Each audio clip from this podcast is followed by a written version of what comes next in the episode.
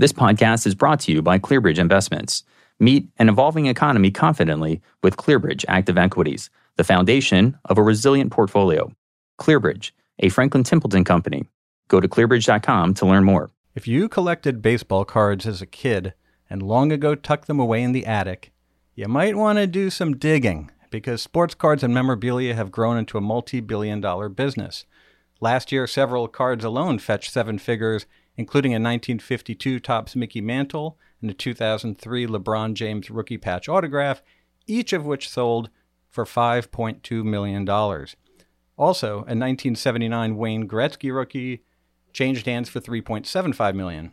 But the top sale last year belonged to a century-old Honus Wagner card, which sold for 6.6 million. Welcome to Barron's The Way Forward podcast. I'm Greg Bartalos, and today we have an exceptionally special guest, Howard Epstein. He's a Charlotte, North Carolina based wealth management advisor and lifelong sports memorabilia consultant and expert. Uh, his professional career spans banking, insurance, and financial services, and he's promoted sports cards and memorabilia shows for over three decades. Howard will discuss an opportunity for wealth management firms that he characterizes as, quote, immense, highly significant, and virtually untapped, end quote. He will also explain where the market is, how we got here, and where he thinks it's headed. Howard, welcome. Thank you, Greg. I appreciate the opportunity to be here and speak with your uh, listeners today. Excellent. Well, thank you so much for joining. Um, before we uh, discuss the opportunity, tell us a little more about yourself and describe the state of the sports memorabilia market today. Well, as you mentioned, I'm a lifelong sports card and memorabilia enthusiast with a passion for the hobby. I've been a collector, a dealer, investor, show promoter, appraiser, and consultant. I had previously run sports card shows, like you mentioned, in three different decades. I was an inaugural member of the National Card Collectors Association. I was a co founder and past president of the South Florida Card Collectors Association, and I possess one of the largest collections of price guides, periodicals, and books on collecting sports cards and memorabilia dating back to the 1940s. In my professional career, as you mentioned, I it spans banking, insurance, and financial services. I've been a finance manager for a large bank. I ran my own insurance agency for 18 years. And currently, I'm an inside advisor for a wealth management firm and have a Series 7 and 66 license along with my insurance licenses that I maintain and have a spotless U4 record. Uh, as far as the uh, condition of the market right now, obviously, uh, since the pandemic started, it's really started to boom. But really, it's been booming for probably five or 10 years. It's just that the pandemic really picked up the pace. In my paper, which we'll discuss, which I actually wrote uh, just prior to the pandemic, um, as you know, when the pandemic began, most professionals were and may still be working from home. With extra time on their hands, they were uh, seeing reports of high dollar sales, which you'd mentioned, and found their old collections and began to submit to the grading services. This overwhelmed the services and then they ended up uh, shutting down their submissions for collectors. And a little prior to that, in April of 2020, the ESPN series The Last Dance on Michael Jordan's last championship aired, which really ignited the hobby even more, especially for high end Jordan memorabilia. Mm-hmm. His PSA rookie card, for example, graded a 10 prior to the pandemic, was trading around $20,000. During the pandemic, it traded as high as about $850,000 even today, it has retreated, is still trading in the two to three hundred thousand dollar range, ten times more than pre-pandemic. Everything of Michael Jordan's has increased: jerseys, sneakers, and cards. Even a debut full ticket graded a six out of ten recently sold for two hundred and sixty-four thousand dollars, which is astronomical. Big money has flowed into the hobby, not only in the sales of items, but the new companies that are forming fractional share ownership companies, for example, which I know we'll cover later. High net worth business executives and professional athletes are getting involved in the hobby as well. The pandemic has opened up and increased the speed of the hobby, becoming a go to alternative investment like the art market has been for years. eBay alone sold more sports, sports cars in the first quarter of 2021 than all of 2020 combined. The hobby is increasing at an increasing rate. Well, tell us now about the opportunity uh, detailed in your white paper because you you just described the macro landscape very well. And and and later, let's talk about the third party grading, which you alluded to, because a lot of people may not be familiar with that, and it's exceptionally important to the hobby. Um, but but speak about this opportunity. Well, when I wrote my white paper, I was thinking, how could I help these uh, clients at the wealth management firms? And I thought that you know there are tens of millions of collectors of sports related memorabilia in the United States and it was reasonable to assume that there are hundreds of thousands, if not millions, that are wealth management clients. It also stands to reason that the clients who have more disposable income have greater collections that are more valuable than the average collector. It seems unreasonable to overlook this potential revenue stream and obvious customer retention service. What happens generally is when someone that's a wealth management client who perhaps may have a nice collection uh, either passes away or ages out and wants to get rid of their collection may not know the avenue to to do that best, uh, especially in a death situation. And you know, people die from hundreds of different things, and usually it's the male who's the collector in the family. So the the wife in this situation doesn't necessarily know where to go to uh, liquidate their collections, assuming they want to do that. Most of the wives uh, over the years I've spoken to are saying, "I can't wait until I can get rid of this stuff so I can get my room back." So there's a, a need for somebody like myself doing that at these firms, I think, because it will help these uh, clients uh, liquidate for a higher price than they could get locally. Usually, a local person will get 10 or 20 cents on the dollar when they go into a, either a local shop or contact somebody that's advertising locally in the paper versus getting as much as possibly 90% uh, going through an auction house uh, that I have many contacts with already. So it's a really it's a win-win situ win-win-win situation for the client, the advisor, and the firm itself, because the the client who gets more money for their collection uh, is obviously happy. And there's a, a, citing in the paper that says that uh, 70% of um, spouses that have a spouse that passes away leaves the firm within one year of the, uh, the other spouse passing away. So not everyone's going to have a collection. We understand that, but the people that do, and we help uh, through the uh, firm, will most likely not leave the firm in those situations. And it's not just people that have collections.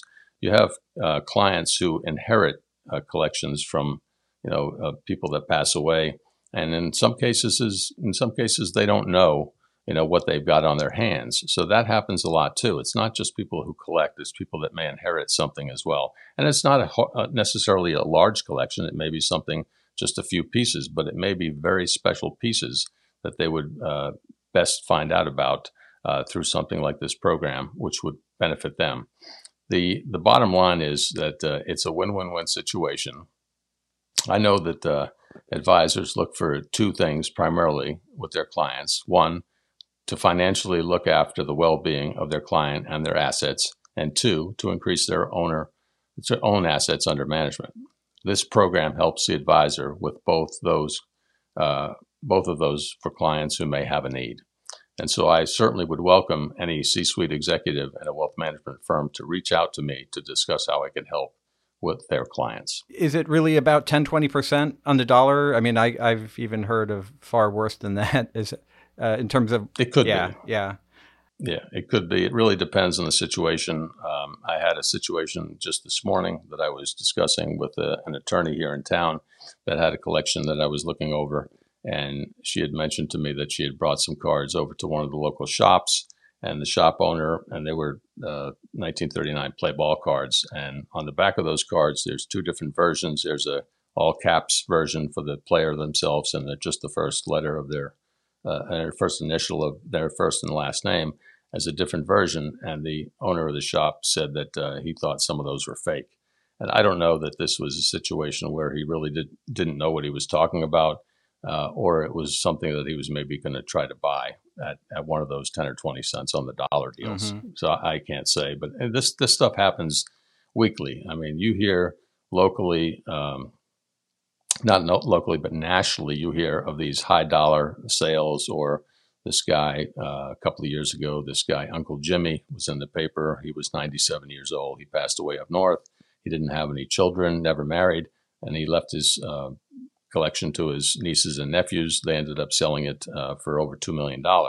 So those are the things you hear about. It's the things you don't hear about that are out there that happen on a weekly basis that can, you know, help their clients, you know, in this situation because it happens a lot. You just don't hear about right, it.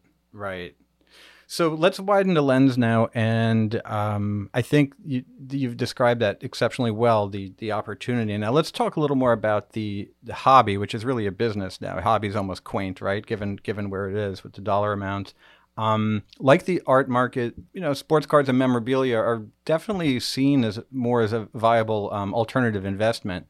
Um, given where interest rates are, stock valuations. I mean, tell me more about uh, you know, for people looking to diversify beyond traditional asset classes, um, you know, where where these uh, fit in the whole invest- investment spectrum? Well, I see uh, the the sports memorabilia, sports cards, and memorabilia market has really started to take off. Uh, like I said, in the last five or ten years, and I think a lot of these um, uh, high net worth people are looking at this market and seeing where they can diversify. You know, they've been diversifying into the art market for years. Uh, there's issues with the art market itself, and I'm not an art expert by any means, uh, but I know that there were some forgeries years ago, things like that. So, and it's also difficult sometimes to store those items. Where these are smaller items, usually, especially cards or small items, you can keep them in a safety deposit box and things like that. They are gradable, and so they're certified as to what they're graded at. And there's we can talk about the grading companies soon. Um, so there's a lot of um, advantages to having these, and people love sports. I mean, in general, people just love sports. You know, if you go over someone's house, uh, they may have a painting, maybe you like it, whatever. But usually, people are involved with sports, and if you have a 1952 Mickey Mantle card, you can pull it out because it's been in the news and say, "Look, here's what I got. I got one of these cards." And it's graded maybe a seven or eight or whatever, and it's a valuable item.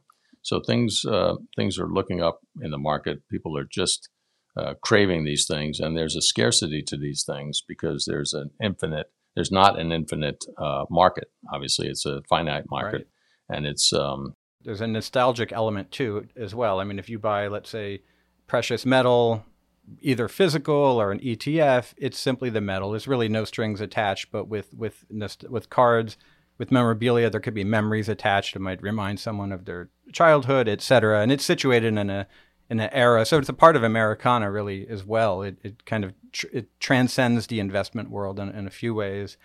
Um, I, I, did want to point out something that I found uh, extremely interesting about cards is and memorabilia is that although they are an alternative asset, they really trade in many ways, uh, behave like stocks. Um, you know, for current athletes, the prices of their items generally reflect their popularity, um, their performance, and then expectations. You know, their their future promise. But again, with with, with vintage rather, uh, which are you know older, some people say 1975 before, et cetera. Um, it, it's a different risk reward, right? You're looking at if you buy uh, an established Hall of Famer, um, their numbers are in the books. Um, it not might not skyrocket overnight. It certainly won't, but it's a little bit of a safer uh, a bet. Um, can you just tell me a little about that, and also how what led to the um, junk wax era, whereby in the past traditionally um, scarcity was a byproduct. It was really an organic process. It, they made the no one thought about it in the 40s, 50s about preserving them. They just treated them willy nilly. Hence, it's hard to find them in great condition. Um, and then more recently, everyone started to protect them but they made a lot. And then tell me what happened more recently with manufactured scarcity and where we are today. That's part of the allure of it being an asset uh, class because you know you can buy 10,000 shares of Facebook, but you don't, don't, really take possession of the shares. Nobody really does that nowadays. And so if somebody comes over and you go, well, "I got 10,000 shares of Facebook," big deal, but you don't have anything to show me. And as opposed to, yeah, I have a Mickey Mantle jersey from 1964. It's on the wall over there, and it was signed by him that's something that's eye catching and a conversational piece. So people like the investment part of that and be able to show mm-hmm. people. Mm-hmm. As far as um, the vintage things, you're right. Uh, things back in the 30s and 40s and 50s, uh, when they produced those things, the kids didn't take care of them like they do nowadays. Uh, a lot of the things that were lost actually during the war and the paper drives. So a lot of those things went out, you know, beside the mothers threw them out, you know, all that kind of stuff. So that lowered the um, availability of what's left, and of course the scarcity on the higher end stuff is very very scarce, and you can see that in the population reports on these uh, grading companies. Uh, junk wax. What happened in that era there is that the card companies, and, and I'm a guy that thinks 75 and, and, prior is vintage. I go with that number. But what happened in the uh, early 80s, the, the, card uh, market really was heating up, 81 and so forth. And then in, in about 83 ish, mid mid 80s up until the early 90s, the card companies just overproduced like crazy. Uh, they were just cranking it out. And so, therefore, there was so much uh, material on the on the market, it's a supply and demand issue. So the supply was way uh, outnumbering the demand. So there was a drop in value, especially in the junk wax era. It's starting to come back a little bit now because of the people that like to open up and do breaks and things like that. And so some of the stuff is starting to finally, you know, get off the shelves. But there is so much of that stuff produced. And so the card companies figured out how to alleviate that or how to avoid doing that by producing a little bit less, but also uh, taking advantage and doing what, what I call the manufactured rarities or the chase cards. So what they would do is they would insert in the packs that they wanted to sell, you know, obviously their boxes and their cases, they would insert a one of five or one of ten, one of a hundred, whatever, a card, and it would be labeled as such. And some cases it would be signed.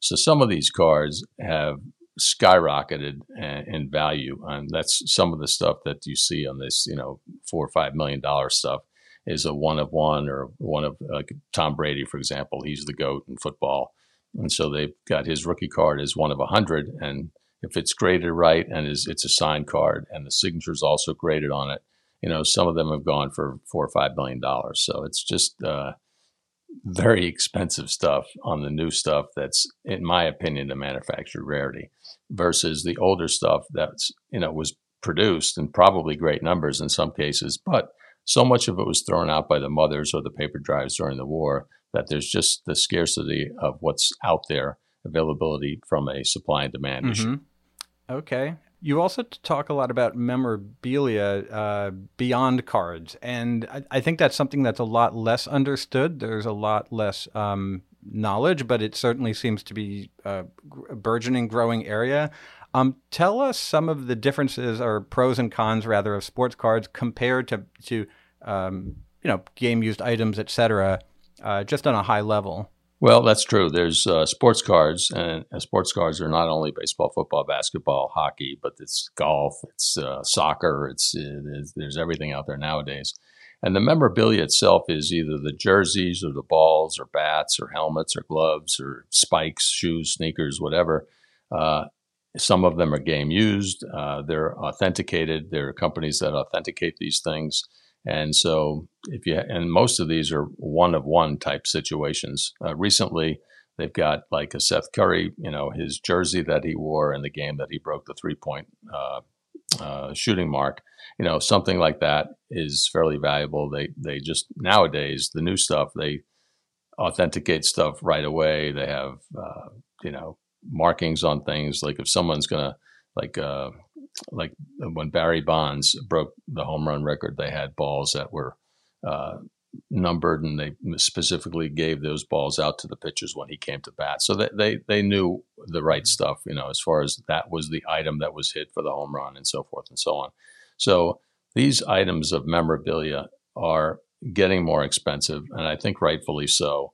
Um, some of the jerseys out there that are that are just um, uh, you know, of Hall of Famers, especially deceased Hall of Famers. You know, as we've talked about, Greg, you know, a Hall of Famer, even though uh, you know their career is over, their life may not be over. So somebody, I'll give you an example.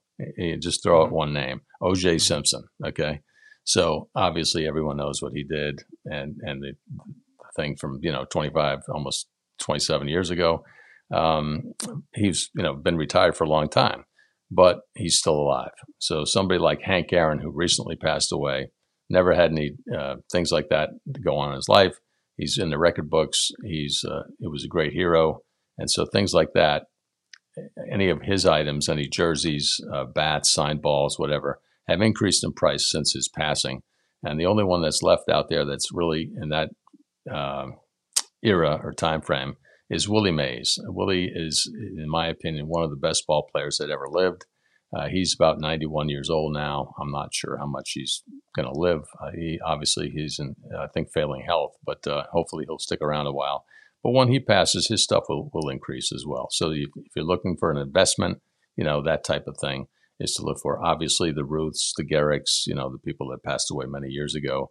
If you can get anything of of theirs, obviously it's very expensive and very desirable. Yeah, I think uh, on Mays, uh, I used to think Hank Aaron was the greatest of all time. I think right now I'd probably put it's either Ruth or Mays in my book, and then Hank Aaron number three. But those three are, in my estimation, perhaps the best of all time. But you could debate that endlessly. So Aaron was one of my favorite ball players of all time, but I'm not sure he was the best. Yeah, let's talk about the all-important third-party grading companies such as PSA, um, which might be the gold standard in terms of fetching the highest prices.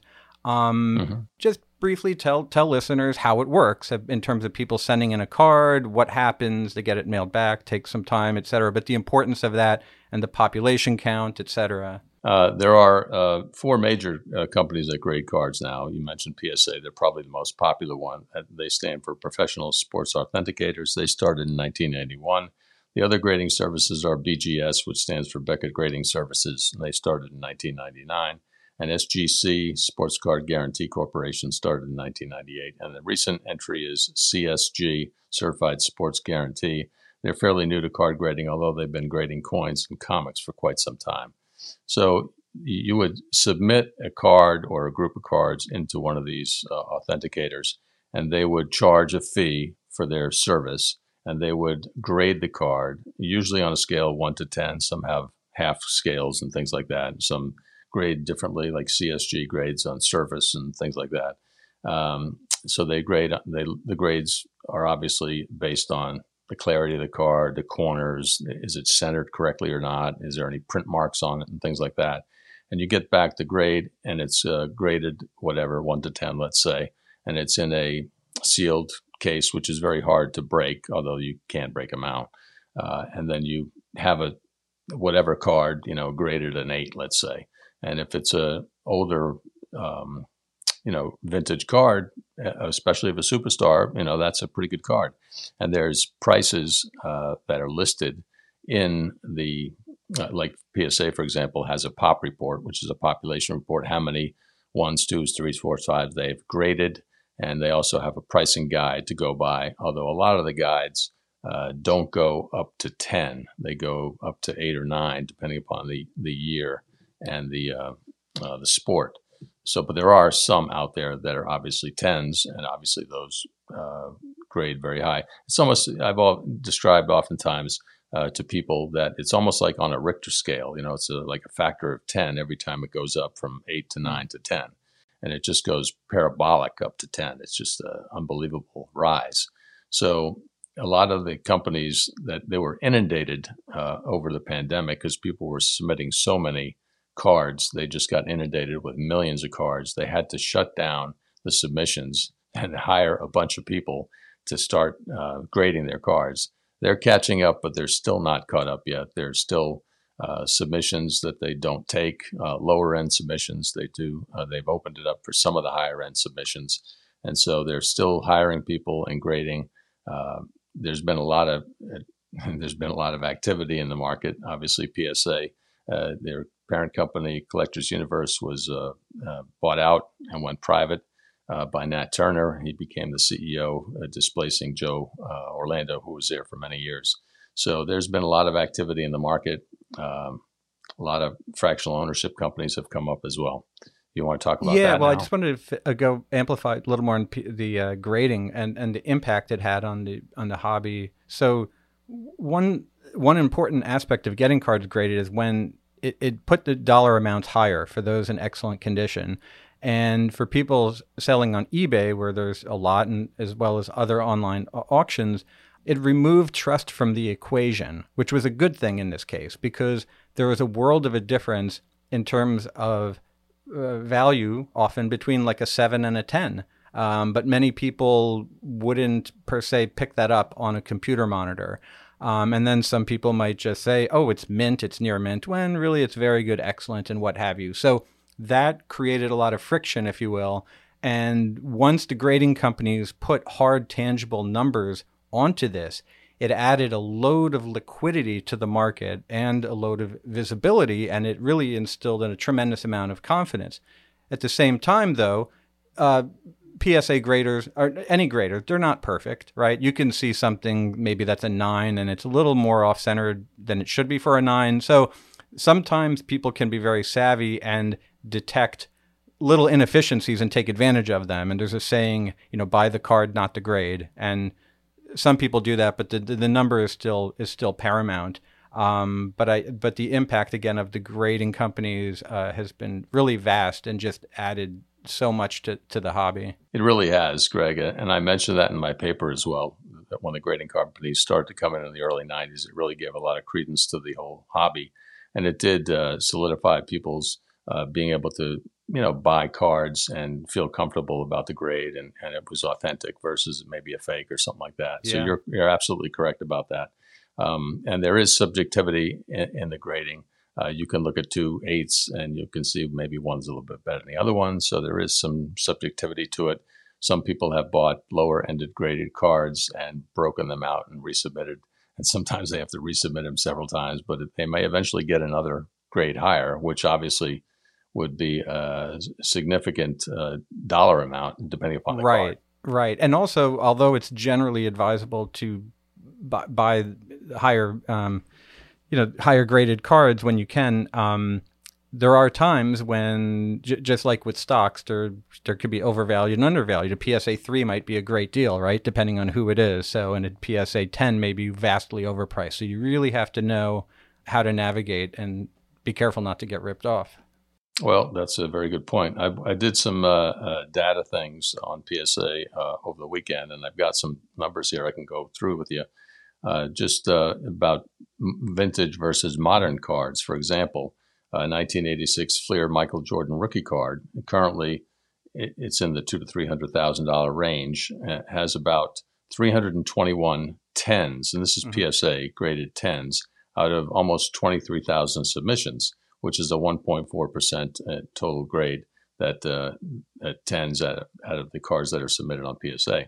And if you look at, like, for example, a 1969 Lou Alcindor card, rookie card, who is now known as Kareem Abdul Jabbar, on the PSA Pop report, there's two tens out of a little over 4,000 submissions for a 0.05 percentage of tens on PSA.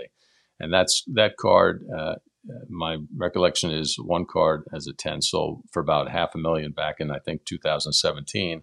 And I believe the last sale was around the 350 range a couple of years ago, I think if my memory serves me right. But the data was not on the PSA website when I last checked, and it usually is. I don't know what the, why they took that off. But other examples, uh, an example I always give is the 1951 Bowman Mantle card and the Mays card, both of which are their true rookie cards. And they're both high number cards in the 1951 Bowman series. And high number just, as an only, aside, high number just means it was a little scarcer, right? Fewer were made what happened is uh, the card companies produced a series of, mm-hmm. let's say, baseball series. Let's say they maybe did five series back then.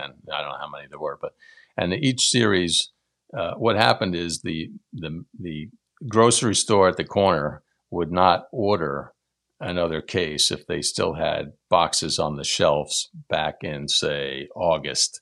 So they, you know, the series that came out last was probably August, September and they wouldn't get the order because they had, you know, the candy store on the corner would still have boxes left and they didn't want to have them out there during football mm-hmm. season, you know, because baseball season would be over. So they knew that. So they didn't order as many. So they didn't produce as many on the later series in most cases. Mm-hmm. Okay. And that stopped in 1973. But, you know, prior to that, they always had these series. So, yes, a high number series would generally be more expensive. There's a in 1957 Topps Baseball, there's a middle series that's a little bit more rare. But other than that, usually the last series in a in a set is more valuable. So in 1951, uh, the Bowmans uh, made the last series and had Mantle and Mays. They were rookies that year, and that's their true rookie card in uh, 1951. And then in Mantle's case, uh, there's only one PSA 10 out of 2,425 submissions for a 0.04% uh, rate. And in Mays's case, there's zero tens out of a little over 2,000 submissions. So if you flip over to 1952 and go to Topps, a lot of people love the 52 Mantle Topps as his rookie Topps card, but it's not really his true rookie card, but people think it is in 52. And that's a high number card also. In the 52 high number Topps cards, as we mentioned, uh, or I know we talked about this before. I don't know if I mentioned this, but Sy Berger, who ran Topps uh, in 1959, decided he needed some warehouse space, and he took all his 52 Topps high number cases that he hadn't been able to sell, put them on a barge, and dumped them in the Atlantic Ocean. So that's why the 52 Topps high numbers are very rare series. And Mantle happens to be the first card in the high number series in 1952. But it also happens to be a double print in that series, where like Jackie Robinson is not. So there's twice as many Mantles as there are Jackie Robinsons out there. But Mantle, of course, is highly praised. And there happens to be three PSA 10s Mantles in 1952 out of 1,810 submissions for a 0.06 rate. Now, it's believed to be that these three tens uh, came from a Paris, Tennessee find that uh, Mr. Mint Al Rosen found in the 1980s. And he found a unopened case or a partial unopened case in Tennessee back in the 80s, and most of the unopened wax packs from 1952 and the very high graded 52 Topps high numbers cards came from that uh, one uh, case that was found by him. So there's, for example, 1952 Topps Willie Mays card, which is a semi-high number, not a high number, only has one PSA 10 out of 2,581 submissions. So it's they're very rare, especially that high grade. Mm-hmm. Uh, almost even a common card back then in a high grade could be four or five hundred dollars yeah. easily. Yeah, well, I, and, and also before we touch on um, fractional shares into in the present day. I do. I could you just briefly talk about unopened wax because I think it's astonishing the percentage gains that were to be had um, by simply not opening the cards in the box, leaving them in the packs. Because if you think about it, vast majority of people would rip them open, you know, throw away the wrappers, etc. Um, so there's a really, really lucrative market for unopened packs, e- even going back to the early 70s. I mean, I think some of that might go for 10,000 uh, more depending on the set and sport. Um, can you add any color to that? Correct. Yeah, sure. Absolutely. You're absolutely right. Um, the cards that are, you know, still in the boxes, still, you know, haven't been opened are very valuable uh, in most cases. You know, the junk wax era, that's kind of an offshoot. But uh, basically, you're right. In the 70s, 60s, or whatever, if you've got cards back that, that far and that are unopened, uh, people are clamoring for these things. There are what are called uh, breaks, which uh, you can see uh, on the internet. They they do breaks and they do it live on the internet where someone, you know, say like I saw one. I think it was uh, from the National last year, which I was at. They uh, filmed it. They opened up a 1969 Topps basketball unopened uh, package. I think it had 10 cards in it, and there was a like a giveaway thing as well. So there's 11 spots to buy. So the 11 people purchased, you know, the various spots, and they'd open it live on camera, and the first card would come out, and it would be somebody, and that would be whoever bought that spot. That's how they do these things. But yes, the the um, unopened wax uh, is just really a very very hot item now and especially the newer stuff too, because there's stuff that are you know these manufactured rarities are in some of these uh, packs, and so people are clamoring for these right. things.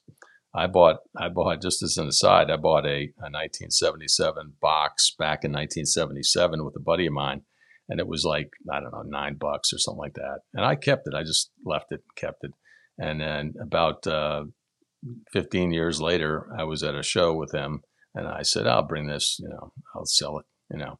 And I said, I'll sell it for 500 bucks. And I didn't care if I sold it. And uh, a couple times, this one kid came by the, the table and he offered me 300 bucks. And then he came back, offered me 400. And I, I turned him down every time. And I, my buddy looked at me like I was crazy because he knew what I paid for it. Mm-hmm. I was with him. And uh, I ended up selling it for 500 bucks. But that, that box today is worth about $3,000. So, yeah. You know. Yeah, it's pretty wild. And there are, you know, some um, people, unfortunately, who will try to open packs, actually, the wax ones, uh, remove the valuable cards and carefully reseal them. Uh, there is what's the I forget the company, but there's one that's best known for authenticating that the wax is has never been opened. Do you, do you know it? Yeah, I think it's Baseball Card Exchange. Right, exactly. Um, so that's a little pitfall, but there are certain packs like cellophane and uh, the, the the rack packs, which are like a longer plastic one, which are presumably much harder to tamper with. Uh, yeah, correct. Right. Um, that's right. Well, great. Now let's go to the present day. Uh, fractional shares. Tell me about companies like Collectable. What this is um, compared to what we were talking about, the traditional version of just simply holding the card in your hand. Okay. So the fractional share companies, uh, as you know, uh, collectable.com is one of them. There's Rally, there's Alt, ALT, there's Dibbs, there's Otis, there's probably some others I don't even know about. Uh, they're similar to, there's one for the art market as well. There's a masterworks.io for art market fractional shares as well. So and I think that's a fairly new company as well. I don't know that much about them. But these fractional share companies uh, attain a, a high end piece of memorabilia and they sell uh, fractional shares like mm-hmm. stock shares, for example. So they'll, for example, get a um, piece of memorabilia maybe that's valued at uh, $1.2 million and they'll sell five or six hundred thousand dollars worth of shares at a certain price, maybe like a ten dollars or something. And sometimes they limit the number of shares the client can buy to ten or twenty or whatever. And they usually sell out pretty quickly. But what you're buying, and they don't sell the entire piece. They sell usually up to maybe 50%, maybe a little bit less. And the person that consigns the item to the company retains usually 51 or so percent of the item and they decide on what they what they think they'll sell the shares for. And so if it's a 1.2 million dollar item, for example, and they'll sell 500,000, and then they're buying the people are buying shares to assume that someone's going to come in and pay a higher price than what that item is valued for. And so if somebody comes in from the outside and does a private sale and says, I like that item, I want to pay a million and a half dollars for it, for example, and then they put uh, uh, information out to the shareholders and they vote on that as to whether they should take that offer or not. And depending upon what the offer is, and sometimes they'll sell it, sometimes they won't. So there's been a lot of these things popping up lately. Uh, the people that buy the shares, it's like buying shares mm-hmm. of stock. You don't own the item, and you're never going to get to keep the item and hang it on your wall or show it to your friends but you're participating in hopefully uh, selecting something that may increase in value over time. And some of them have done very, very mm-hmm. well. So it's a, it's just another angle of the market, and it's just uh, exploding and expanding. The market itself is going in all directions, and it's that's why I think it's here for the long term. Uh, we mentioned uh, before on a previous conversation about how long this has been around. And the collecting market has been around for over 100 years. They started this stuff, but it really started taking off in the, the late 50s, 60s, and 70s. And I mentioned this mm-hmm. in my paper, uh, going back on the history of the, of the market. And I covered the uh, the grading companies as, as being a, a, big influence as to why the market's increased. Yeah, I mean, I think then. that's a really important point, the long history of the hobby, because there are people who might be skeptical say, ah, you know, is this another Beanie Babies flash in a pan? What is this? And and you know, again, to your point, this is a very very long history, and it's really um, come into its own lately in terms of dollar amounts and as well as data. There's just an explosion of data in terms of how they can examine the market and and add uh, transparency, liquidity, etc. Exactly, exactly. You have, um, for example, the uh, you know, the superstars playing in the 50s and 60s, you know, the Aarons, the Mayses, they only had four uniforms, four jerseys each year to play with. They had two home mm-hmm. and two away. So they have two gray and two white uniforms. And they would be listed on the tail of the shirt, set one and the year of 1964, for example. And so you only had four jerseys that you could have bought and that player for that mm-hmm. particular mm-hmm. year. And so if you can buy something like a superstar of that, that caliber, like a Mays, Mantle, Aaron, uh, DiMaggio, Williams, and of course Ruth and know, Gehrig and, uh, those younger, you know, older players. If you can buy a uniform, it's almost no matter what you pay, you're going to make money. I mean, I think they're vastly undervalued, in my opinion. And are you, and is that mainly for the you know who you're talking about, like the tier one stars, or even like I don't know a, a Hall of Famer like Luke Lou Brock or Luke Appling or someone who's not? Uh, uh, would, would that hold for all, or is it mainly to the top tier? No, I think I think you know you have obviously tier one, tier yeah. two, things like that. I mean, I, tier one, I would also throw in like a hmm. Clemente mm. or Jackie Robinson, mm-hmm. obviously. Uh, but then you've got a tier two, maybe like a Frank Robinson, Brooks Robinson, Carl Yastrzemski, you know yeah. that type. And I think they'll hold their value, and they're not going to cost as much uh, on on those players as the tier one mm-hmm. players would.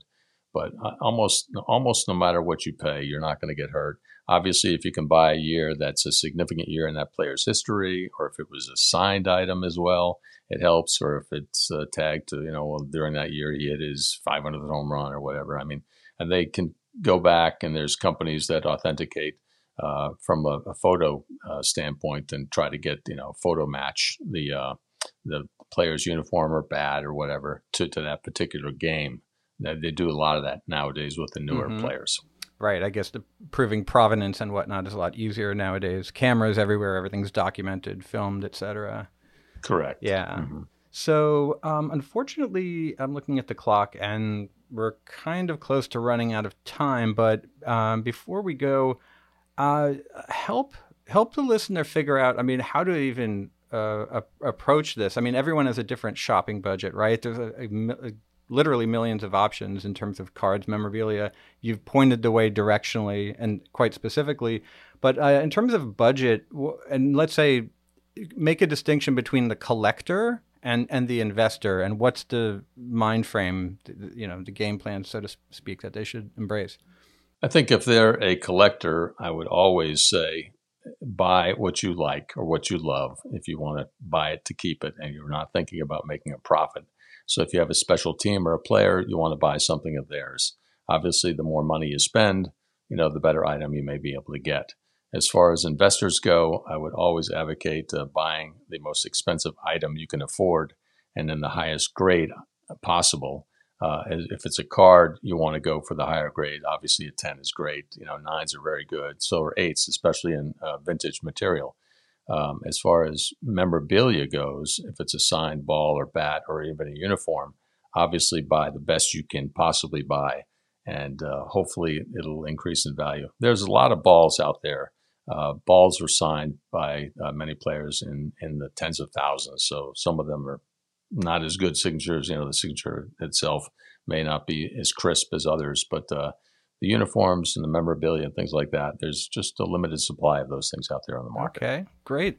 By the time you hear this podcast, or perhaps soon after, we're going to have a transcript on on our website on Barron's Advisor, um, and we're going to have a link to Howard's white paper where you could read everything about it. It's uh, quite detailed and interesting.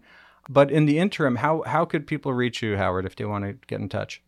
Well, if they'd like to reach me, they can uh, email me, and my email address is H Epstein, and that's E P S T E I N, and then the number 710 at gmail.com. All right, excellent. Well, thank you very much. Um, my guest has been Howard Epstein. Thank you so much for joining us, and thank you for listening. I'm Greg Bartalos, and I can be reached at greg.bartalos at barrons.com. You've been listening to The Way Forward. Please subscribe and check out all our podcasts at barrons.com forward slash podcasts. This podcast is brought to you by ClearBridge Investments. Meet an evolving economy confidently with ClearBridge Active Equities, the foundation of a resilient portfolio. ClearBridge, a Franklin Templeton company. Go to clearbridge.com to learn more.